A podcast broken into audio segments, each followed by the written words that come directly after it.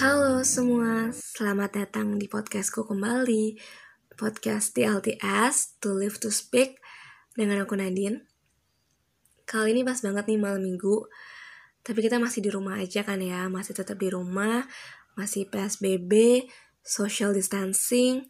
Jadi ya di rumah aja Stay at home dan Semoga podcastku ini tepat menemani malam minggu kalian ya sedikit menemani malam minggu kalian karena ini nggak terlalu panjang juga sih. Jadi kali ini tuh aku mau bahas masalah pacaran-pacaran nih. Bukan karena topik ini digemari kalau muda. Eh kalau muda udah kayak radio sebelah deh. Iya buatku bukan karena sekedar digemari atau bakal laku yang kayak gini-gini. Sayang banget kalau sekedar digemari tapi nggak dihidupi. I wish kita yang suka dengerin khotbah-khotbah pacaran, ya termasuk aku juga ya pastinya. Bukan cuma sekedar sukanya doang, bukan cuma ngena pas dengerinnya doang. Tapi benar-benar kebenaran firman Tuhan ini juga dihidupi. Aku mengkelompokkan, mengkelompokkan, ya nggak apa-apa deh. Aku mengkelompokkan pacaran-pacaran ini tuh menjadi tiga kelompok. Ada mereka yang pacaran beda agama, ada mereka yang udah seagama sih pacarannya, tapi sayang tingkat kedewasaan rohaninya berbeda sehingga menimbulkan ketidaksepadanan. Dan yang terakhir, ya mereka yang puji Tuhan seagama dan keduanya sama-sama dewasa rohani. Aku pribadi nggak ada di salah satu kelompok itu karena diriku masih single. Nggak bermaksud promosi. Aku share ini karena aku belajar dari teman-teman dan lingkungan terdekatku yang mana tiga kelompok itu ada semua.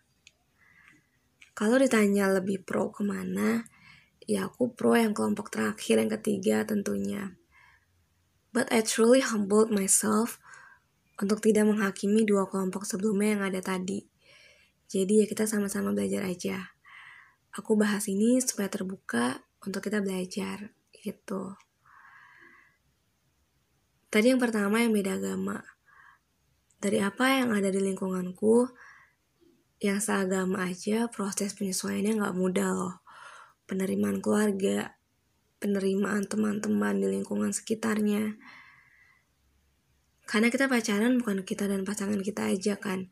Tapi kita juga adjust dengan family, dengan teman-teman yang ada di lingkungan sekitarnya.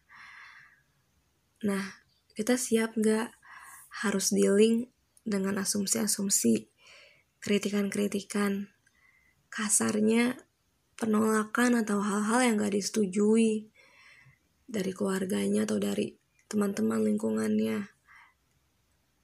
Itu yang harus kita pikir-pikir lagi.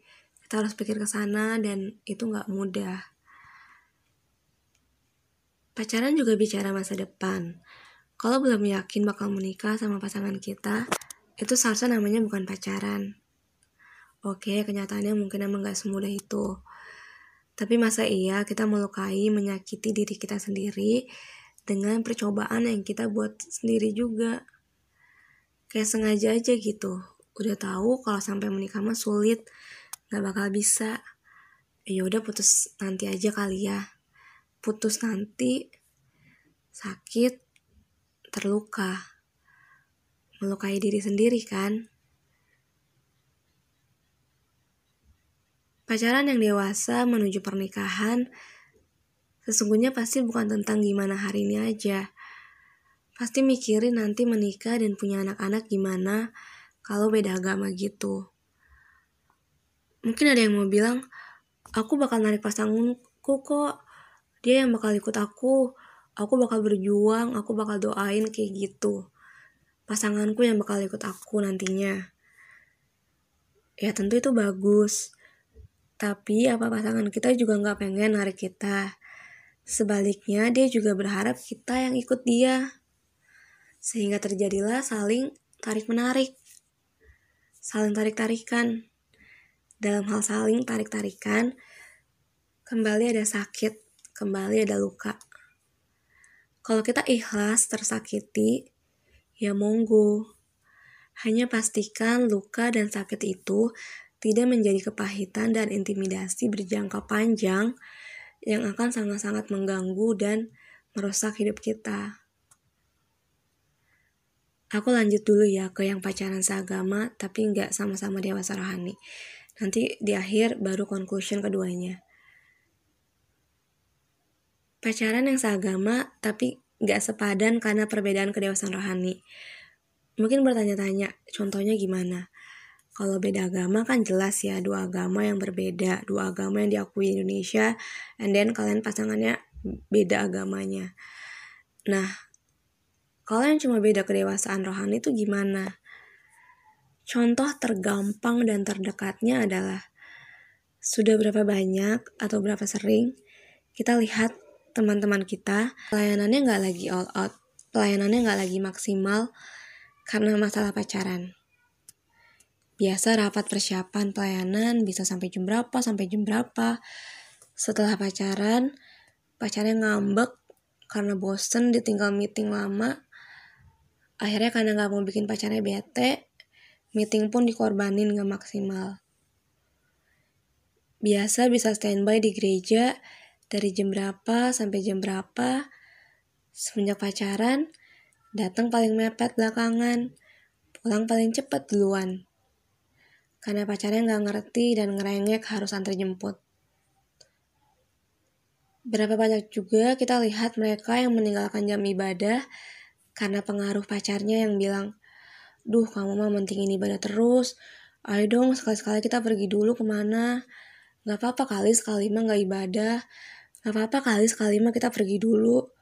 Gak usah ibadah dulu ya.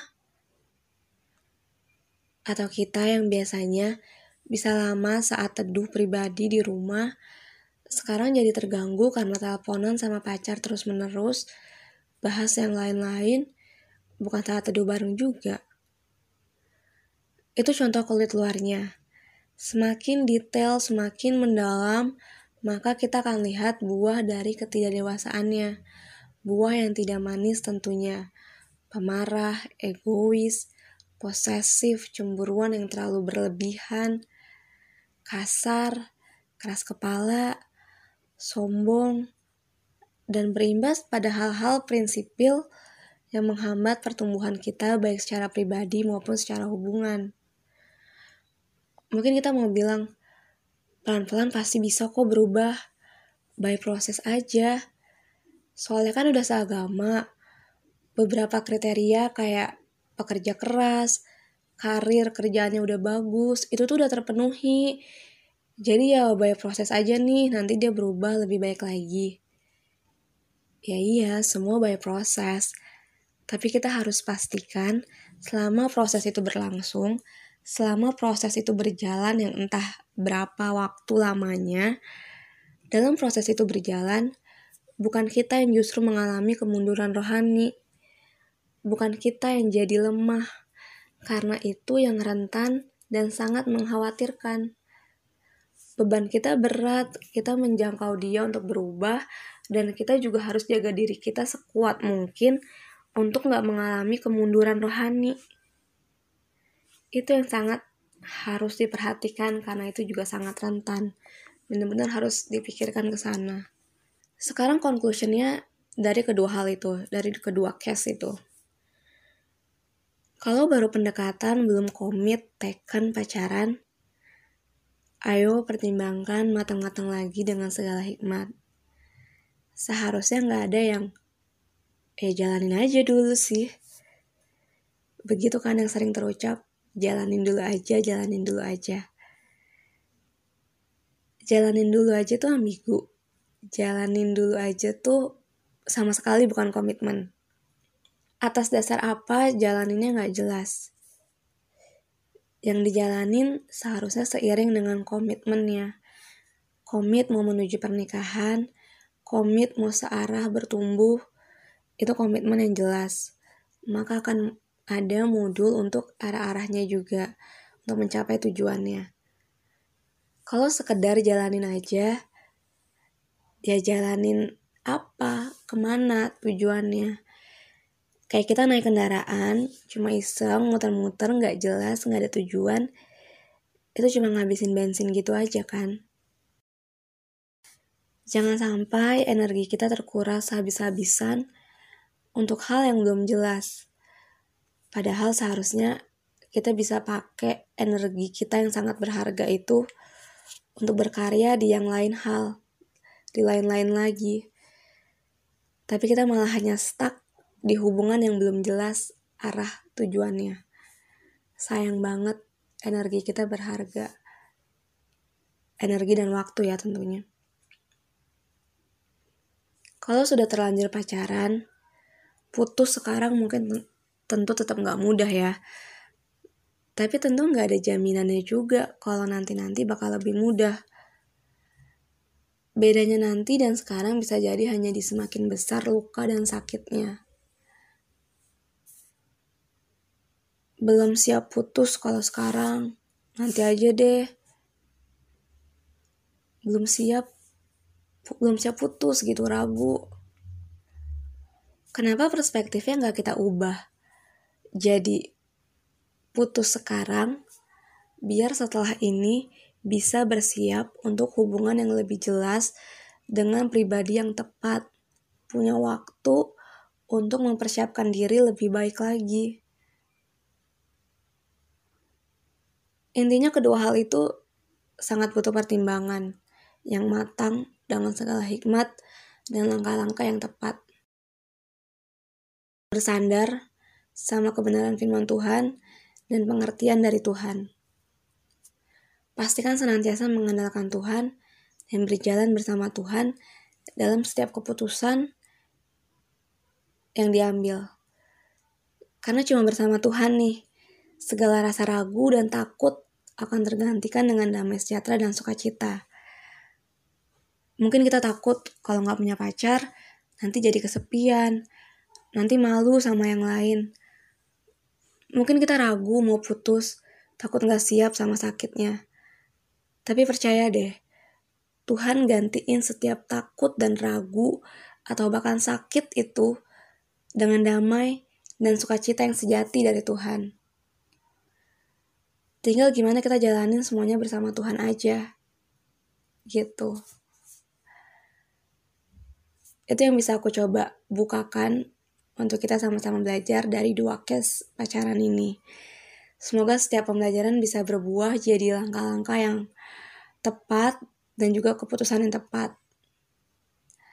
Kalau untuk yang pacaran, sudah seagama dan sama-sama dewasa rohani, puji Tuhan sekali, dan bisa pakai itu untuk jadi berkat dan menjangkau pasangan-pasangan yang lain seiring semakin terus bertumbuh di dalam Tuhan.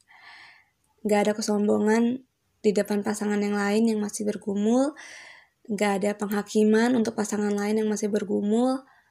Pastikan jadi teladan yang nyata di depan pasangan yang lain dan juga buat para single-single yang masih mencari pasangan hidup. Karena banyak yang memilih untuk single bukan karena gak laku, bukan karena gak ada yang mau sama dia, tapi dia melihat betapa banyak pasangan-pasangan yang gak jadi teladan dan menimbulkan trauma dalam dirinya. Jadi penting banget kalau sudah punya pasangan itu bisa jadi teladan buat yang lain. Makanya harus sama-sama bisa dewasa rohani juga gitu. Oke deh, segitu dulu yang bisa aku bagikan. Jika sekiranya ada yang kurang berkenan, I humble myself to say sorry Aku hanya berharap bisa sama-sama saling belajar, bisa saling terbuka. Thank you buat waktunya udah mau dengerin podcast ini. Happy Saturday night, teman-teman semua ya. Uh, tetap di rumah aja. Ini 15 menit, sekitar 15 menit aku menemani kalian, menemani malam minggu kalian di rumah. Semoga ada pembelajaran yang bisa kita sama kita semua sama-sama pelajari. Kita ketemu lagi di podcast berikutnya ya. See you, thank you, God bless you. Halo semua, selamat datang di podcastku kembali. Podcast TLTS, To Live to Speak, dengan aku Nadine. Kali ini pas banget nih malam minggu, tapi kita masih di rumah aja kan ya, masih tetap di rumah, masih PSBB, social distancing, jadi ya di rumah aja, stay at home dan Semoga podcastku ini tepat menemani malam minggu kalian ya. Sedikit menemani malam minggu kalian, karena ini gak terlalu panjang juga sih. Jadi kali ini tuh aku mau bahas masalah pacaran-pacaran nih. Bukan karena topik ini digemari kalau muda. Eh kalau muda udah kayak radio sebelah deh. Iya buatku bukan karena sekedar digemari atau bakal laku yang kayak gini-gini. Sayang banget kalau sekedar digemari tapi nggak dihidupi. I wish kita yang suka dengerin khotbah-khotbah pacaran, ya termasuk aku juga ya pastinya. Bukan cuma sekedar sukanya doang, bukan cuma ngena pas dengerinnya doang. Tapi benar-benar kebenaran firman Tuhannya juga dihidupi. Aku mengkelompokkan, mengkelompokkan, ya nggak apa-apa deh. Aku mengkelompokkan pacaran-pacaran ini tuh menjadi tiga kelompok. Ada mereka yang pacaran beda agama, ada mereka yang udah seagama sih pacarannya, tapi sayang tingkat kedewasaan rohaninya berbeda sehingga menimbulkan ketidaksepadanan. Dan yang terakhir, ya mereka yang puji Tuhan seagama dan keduanya sama-sama dewasa rohani. Aku pribadi nggak ada di salah satu kelompok itu karena diriku masih single. Nggak bermaksud promosi. Aku share ini karena aku belajar dari teman-teman dan lingkungan terdekatku yang mana tiga kelompok itu ada semua. Kalau ditanya lebih pro ke mana, ya aku pro yang kelompok terakhir yang ketiga tentunya. But I truly humbled myself untuk tidak menghakimi dua kelompok sebelumnya yang ada tadi. Jadi ya kita sama-sama belajar aja. Aku bahas ini supaya terbuka untuk kita belajar gitu. Tadi yang pertama yang beda agama. Dari apa yang ada di lingkunganku, yang seagama aja proses penyesuaiannya nggak mudah loh. Penerimaan keluarga, penerimaan teman-teman di lingkungan sekitarnya. Karena kita pacaran bukan kita dan pasangan kita aja kan. Tapi kita juga adjust dengan family, dengan teman-teman yang ada di lingkungan sekitarnya. Nah, kita siap nggak harus dealing dengan asumsi-asumsi, kritikan-kritikan, kasarnya penolakan atau hal-hal yang gak disetujui dari keluarganya atau dari teman-teman lingkungannya. Itu yang harus kita pikir-pikir lagi. Kita harus pikir ke sana dan itu gak mudah. Pacaran juga bicara masa depan.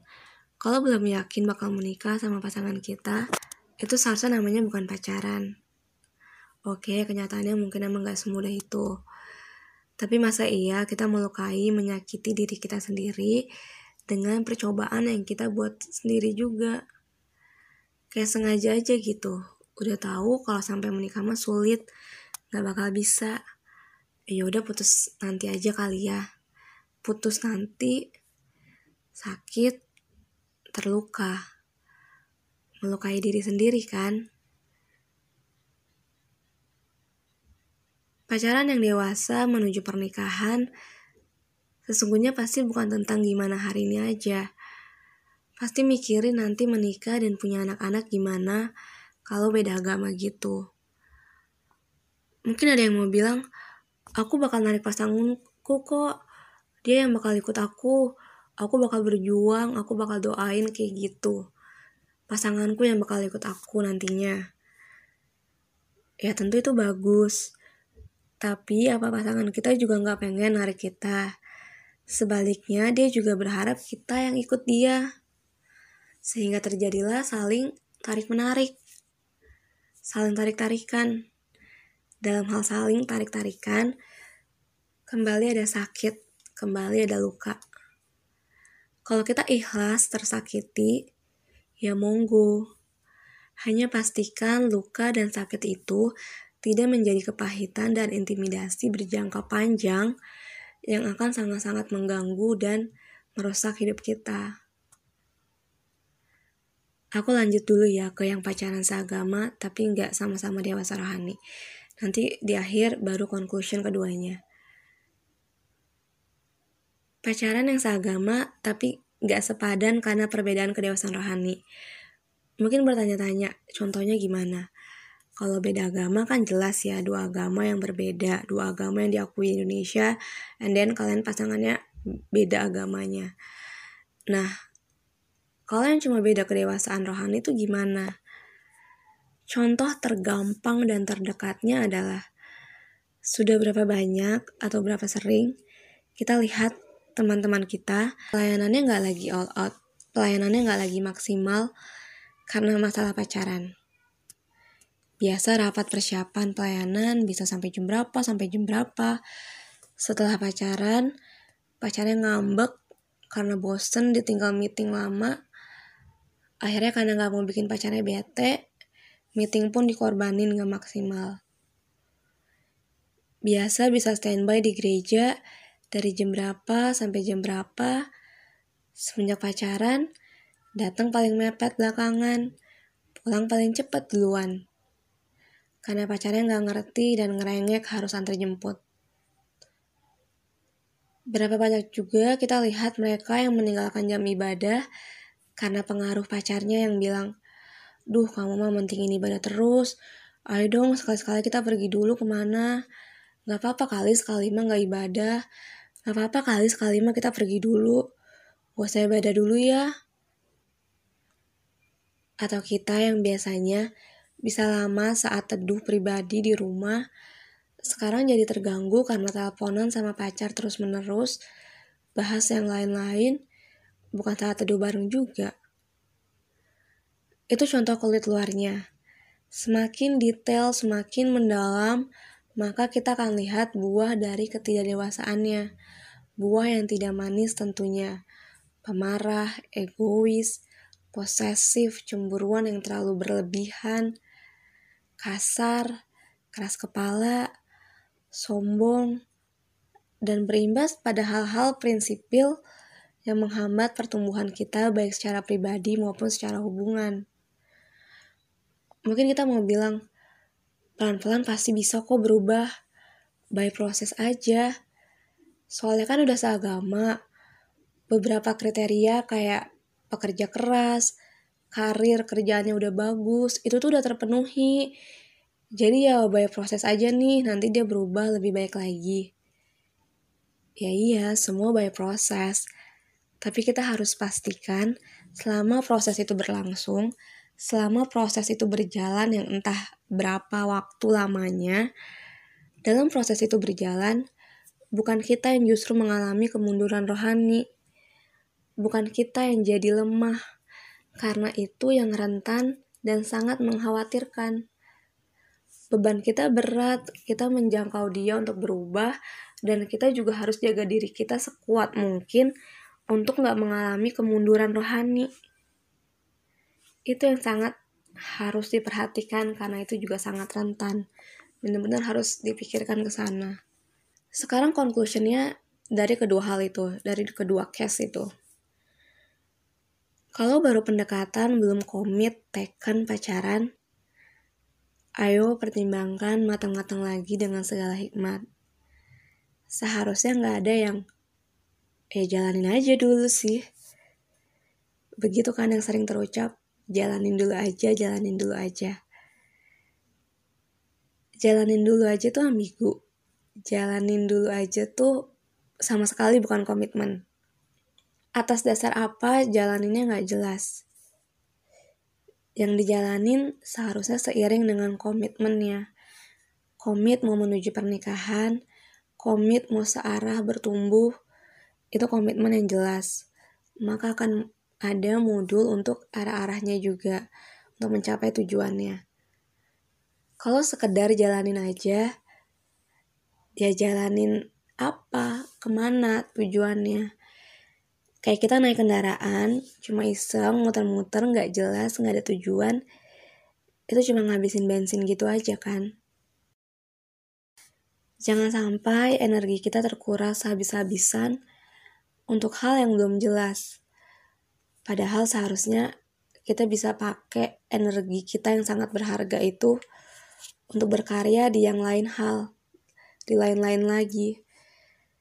Tapi kita malah hanya stuck di hubungan yang belum jelas arah tujuannya. Sayang banget energi kita berharga. Energi dan waktu ya tentunya. Kalau sudah terlanjur pacaran, putus sekarang mungkin tentu tetap nggak mudah ya.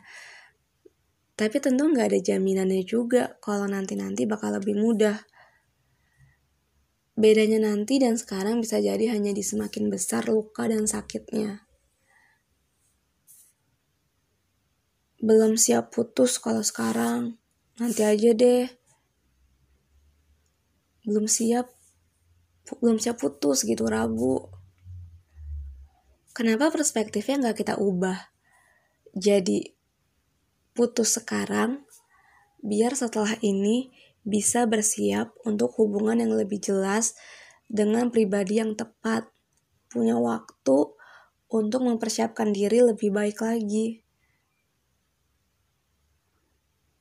Intinya kedua hal itu sangat butuh pertimbangan yang matang dengan segala hikmat dan langkah-langkah yang tepat.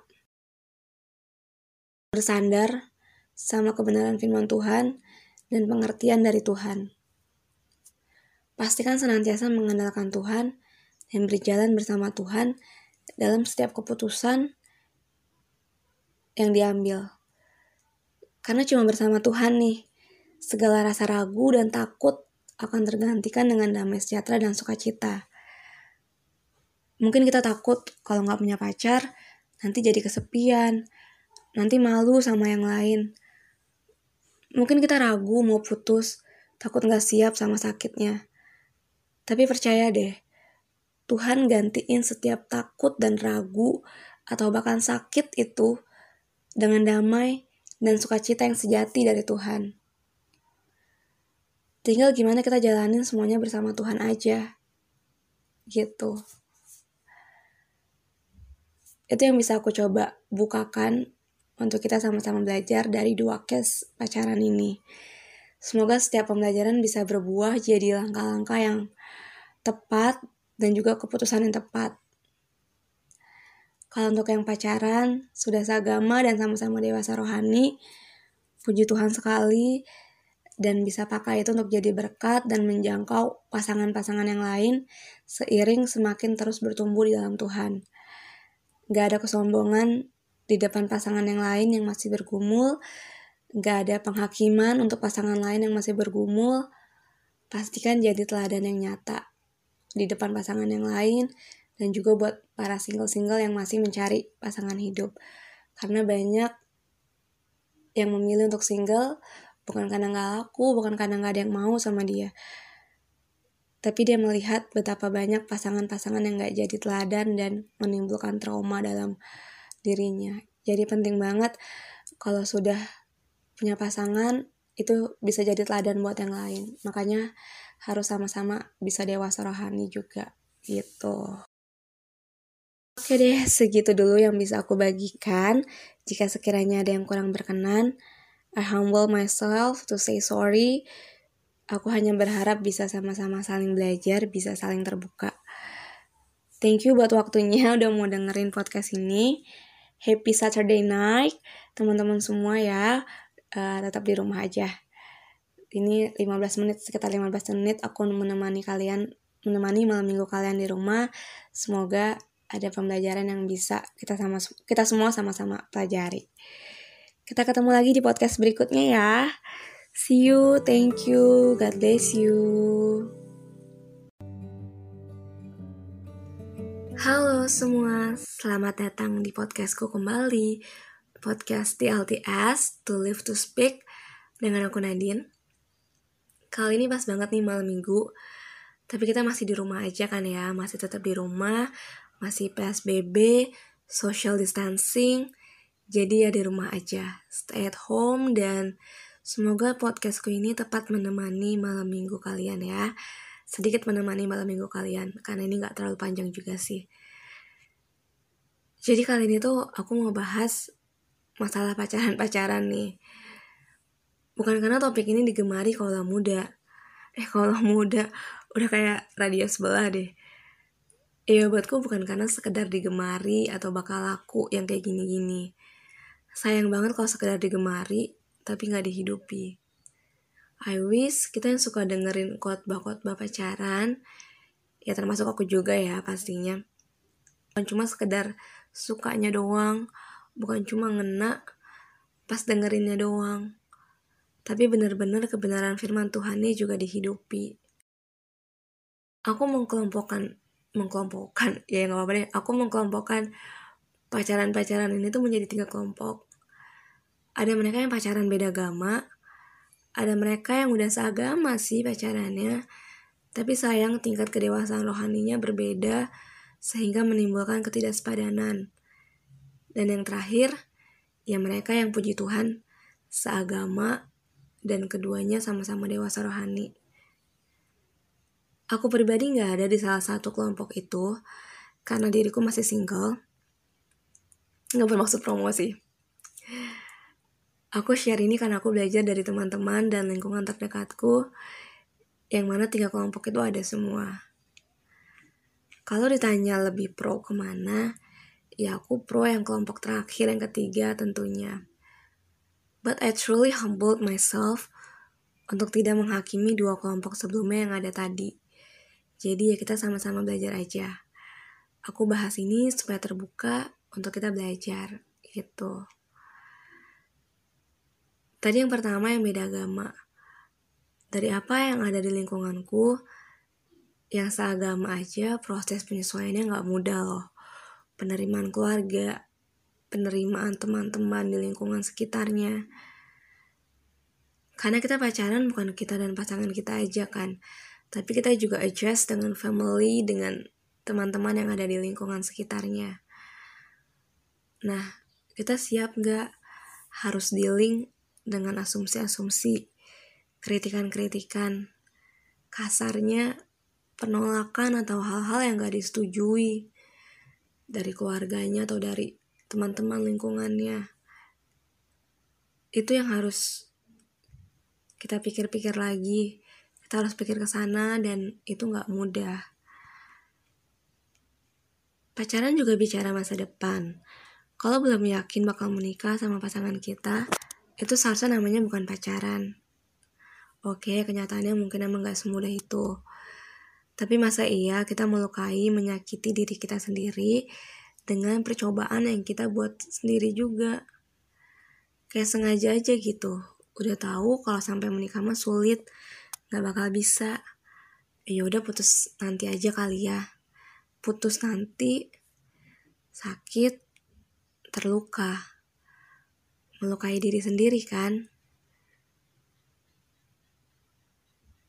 Pacaran yang dewasa menuju pernikahan sesungguhnya pasti bukan tentang gimana hari ini aja.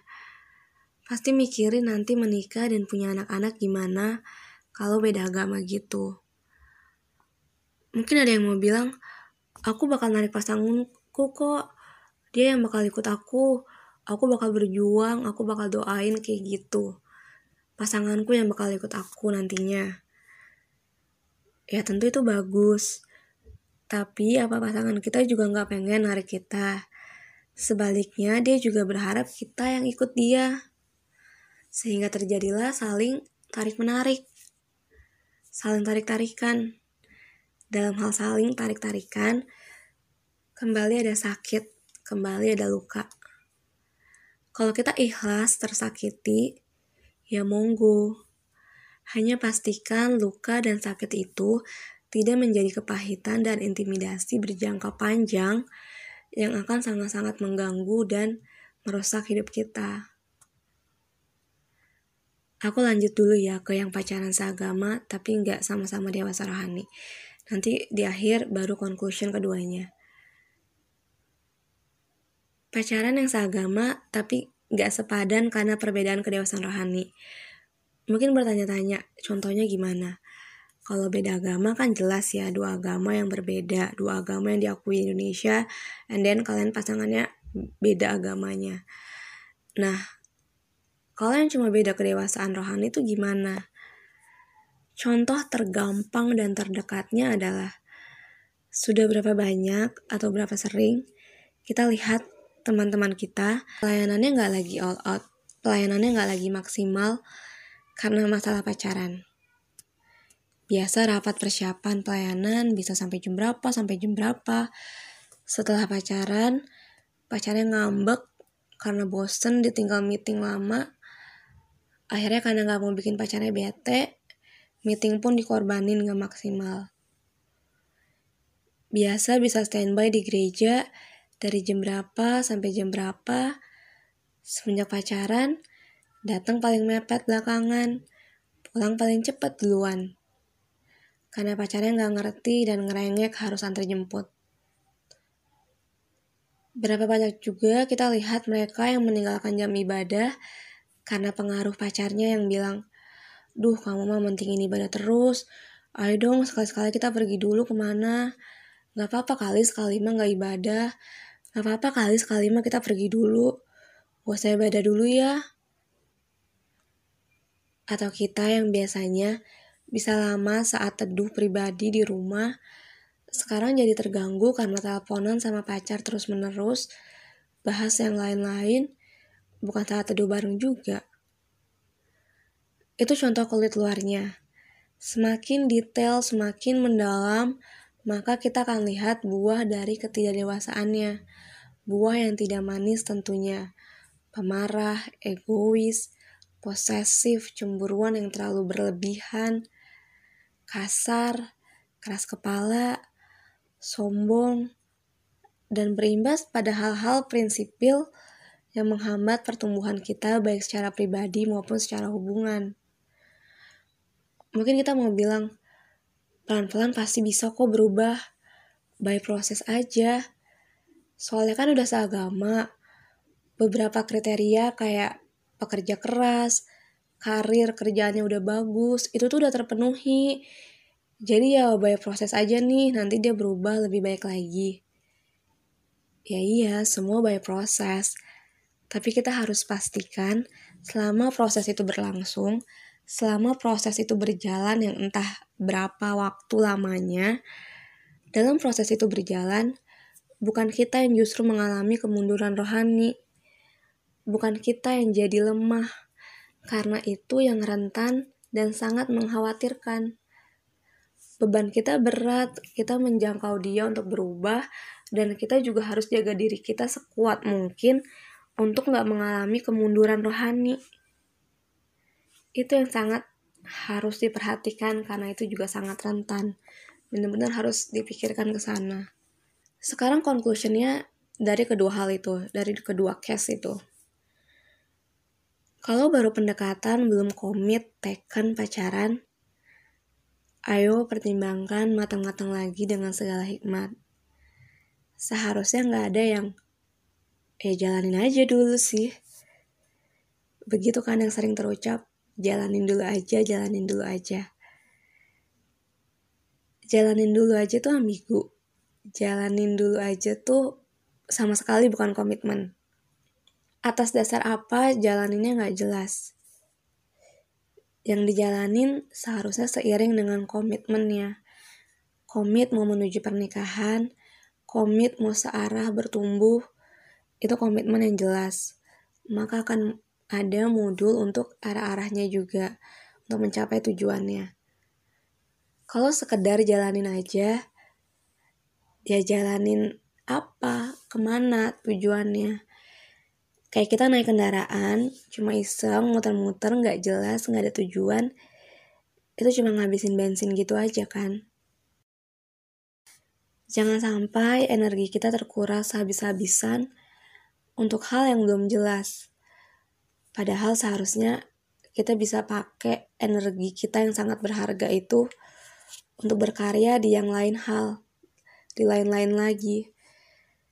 Tapi kita malah hanya stuck di hubungan yang belum jelas arah tujuannya. Sayang banget energi kita berharga. Energi dan waktu ya tentunya. Kalau sudah terlanjur pacaran, putus sekarang mungkin tentu tetap nggak mudah ya. Tapi tentu nggak ada jaminannya juga kalau nanti-nanti bakal lebih mudah. Bedanya nanti dan sekarang bisa jadi hanya di semakin besar luka dan sakitnya. Belum siap putus kalau sekarang, nanti aja deh. Belum siap, belum siap putus gitu ragu. Kenapa perspektifnya nggak kita ubah? Jadi putus sekarang, biar setelah ini bisa bersiap untuk hubungan yang lebih jelas dengan pribadi yang tepat, punya waktu untuk mempersiapkan diri lebih baik lagi. Intinya kedua hal itu sangat butuh pertimbangan yang matang dengan segala hikmat dan langkah-langkah yang tepat. Bersandar sama kebenaran firman Tuhan dan pengertian dari Tuhan. Pastikan senantiasa mengandalkan Tuhan dan berjalan bersama Tuhan dalam setiap keputusan yang diambil. Karena cuma bersama Tuhan nih, segala rasa ragu dan takut akan tergantikan dengan damai sejahtera dan sukacita. Mungkin kita takut kalau nggak punya pacar, nanti jadi kesepian, nanti malu sama yang lain. Mungkin kita ragu mau putus, takut nggak siap sama sakitnya. Tapi percaya deh, Tuhan gantiin setiap takut dan ragu atau bahkan sakit itu dengan damai dan sukacita yang sejati dari Tuhan. Tinggal gimana kita jalanin semuanya bersama Tuhan aja. Gitu. Itu yang bisa aku coba bukakan untuk kita sama-sama belajar dari dua case pacaran ini. Semoga setiap pembelajaran bisa berbuah jadi langkah-langkah yang tepat dan juga keputusan yang tepat. Kalau untuk yang pacaran, sudah seagama dan sama-sama dewasa rohani, puji Tuhan sekali, dan bisa pakai itu untuk jadi berkat dan menjangkau pasangan-pasangan yang lain seiring semakin terus bertumbuh di dalam Tuhan. Gak ada kesombongan di depan pasangan yang lain yang masih bergumul, gak ada penghakiman untuk pasangan lain yang masih bergumul, pastikan jadi teladan yang nyata di depan pasangan yang lain dan juga buat para single-single yang masih mencari pasangan hidup.